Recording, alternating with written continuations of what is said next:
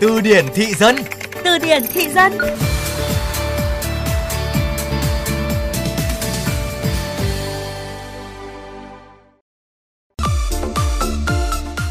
Cho anh order một cốc bạc xỉu, xỉu ngang xỉu dọc xỉu vào lòng em. Trời ơi, thời buổi nào rồi còn tán gái kiểu bạc xỉu đó nữa. Ủa, bạc xỉu là gì? Bạc xỉu là non đó má, non nhưng mà ngon nha.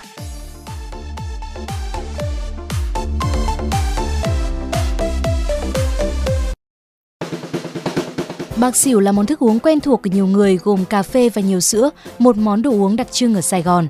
Thế nhưng với cách dùng từ của Gen Z thì bạc xỉu lại không đơn giản chỉ là món đồ uống. Các bạn hãy cùng từ điển thị dân khám phá ý nghĩa của cụm từ này ngay sau đây.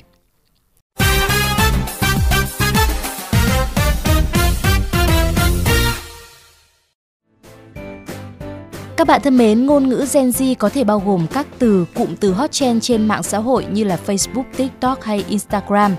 Đôi khi đó là sự biến tấu của tiếng Việt này, cách nói lái, chơi chữ pha trộn với tiếng nước ngoài, hoặc cũng có thể là câu nói viral của ai đó được lan truyền trên mạng internet, trở thành trào lưu và được thêm vào từ điển Gen Z. Bạc xỉu là một thức uống bình dân mang vị rất riêng của Sài Gòn.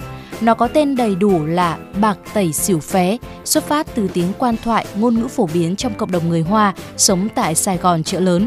Trong đó, bạc có nghĩa là màu trắng, tẩy nghĩa là cái ly không, xỉu là một chút và phé là cà phê. Đây là một loại đồ uống từ sữa kết hợp với một chút cà phê. Ly sữa nóng thơm ngọt mang vị đắng dịu của cà phê đã gây thương nhớ cho nhiều thế hệ. Thế nhưng với Gen Z, những từ ngữ lạ lẫm nghe có vẻ như món ăn này Thật ra theo ngôn ngữ của giới trẻ lại mang ý nghĩa không hề liên quan đến đồ ăn. Đây là cụm từ xuất phát từ video với một loạt từ ngữ độc lạ của một hot tiktoker.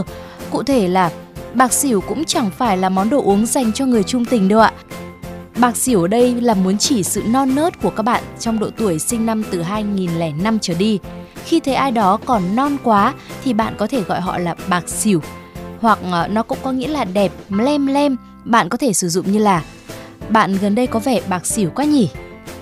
Có thể thấy là Gen Z và các chủ đề liên quan dường như vẫn không hề hạ nhiệt trên các trang mạng xã hội trong thời gian gần đây. Với cá tính mạnh mẽ và phá cách, Gen Z đang dần tạo nên những dấu ấn riêng biệt của thế hệ mình, đồng thời cũng khiến chúng ta phải ngã ngửa vì độ sáng tạo vô cực của họ trong việc phát triển ra ngôn ngữ Gen Z. Tuy nhiên, những cụm từ tiếng lóng này chỉ nên dùng trong các cuộc hội thoại vui vẻ với bạn bè thân thiết không nên dùng trong ngữ cảnh nghiêm túc sẽ gây khó hiểu, thậm chí là hiểu lầm không đáng có cho người nghe. Và đến đây Thùy Linh xin cảm ơn các bạn đã lắng nghe. Hãy cùng làm phong phú kho từ vựng tiếng Việt của các bạn cùng chương trình Từ điển thị dân phát sóng trong khung giờ cao điểm sáng và trưa thứ ba, thứ năm, thứ bảy trên VOV Giao thông. Xin chào và hẹn gặp lại các bạn trong những chương trình tiếp theo.